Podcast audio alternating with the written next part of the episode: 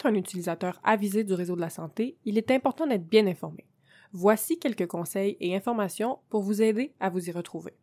On commence par la question essentielle des frais de chambre. José, peux-tu nous expliquer qu'est-ce qu'il y en est? Oui, alors à vos papiers, à vos crayons, il y a beaucoup d'informations.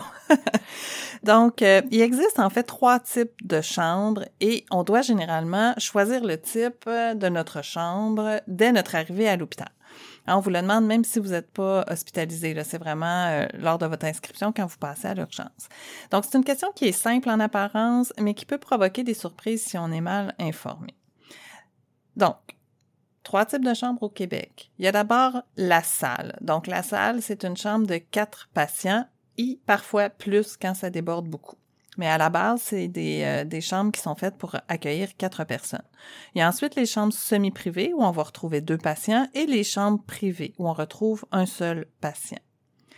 Il y a seulement les salles dans le réseau de la santé au Québec qui n'entraînent aucun frais pour le patient.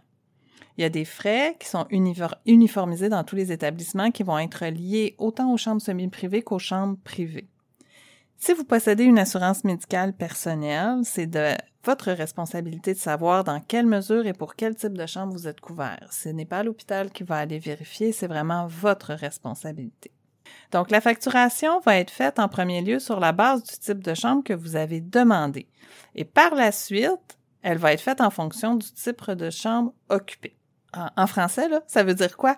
On va prendre le cas d'un patient qui demande un lit dans une salle, donc une chambre sans aucun frais.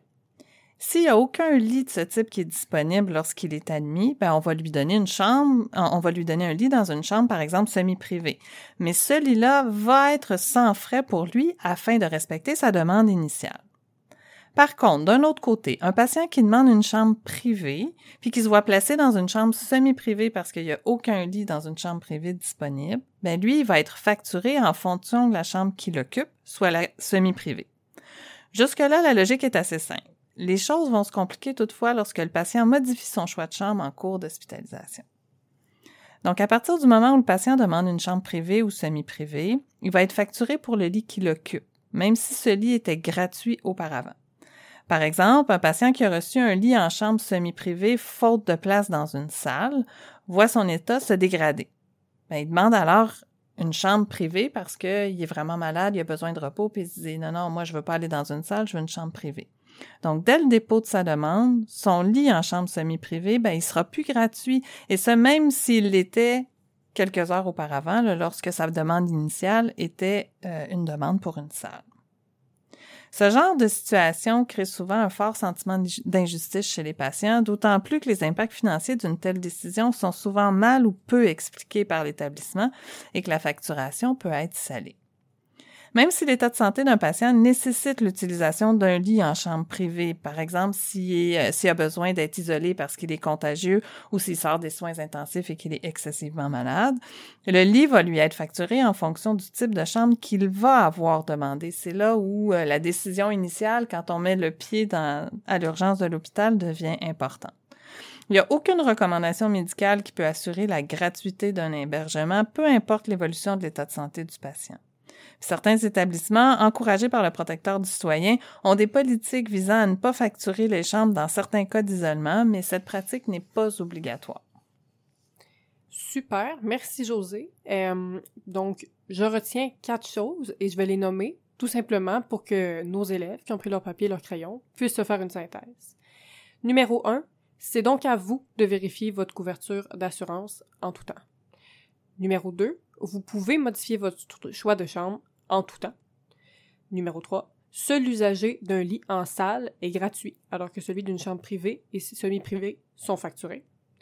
Numéro 4. Aucune recommandation médicale ne peut vous assurer la gratuité de l'hébergement à l'hôpital.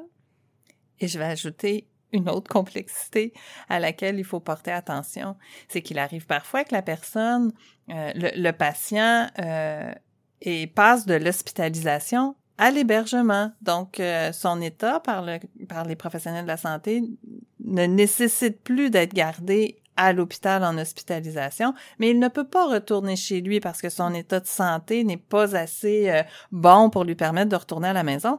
Alors, on doit lui trouver une place en hébergement. Alors, il arrive parfois qu'une personne qui bénéficiait d'un lit gratuit se ramasse à avoir des frais parce que lorsque l'on bascule en hébergement, ben à ce moment-là, on paye comme si on était dans un CHSLD. Donc, si jamais ça vous arrive, à vous ou à un de vos proches, que, que le personnel vous parle, que votre proche ou vous-même, là, vous êtes plus... Euh, votre état ne nécessite plus de rester à l'hôpital, mais vous pouvez pas retourner à la maison. Posez des questions pour euh, au niveau des frais pour ce qui est d'un lit en formule hébergement. Exact. Puis si vous avez des questions à l'hôpital, n'hésitez pas à les poser. Ça vaut toujours la peine de s'informer.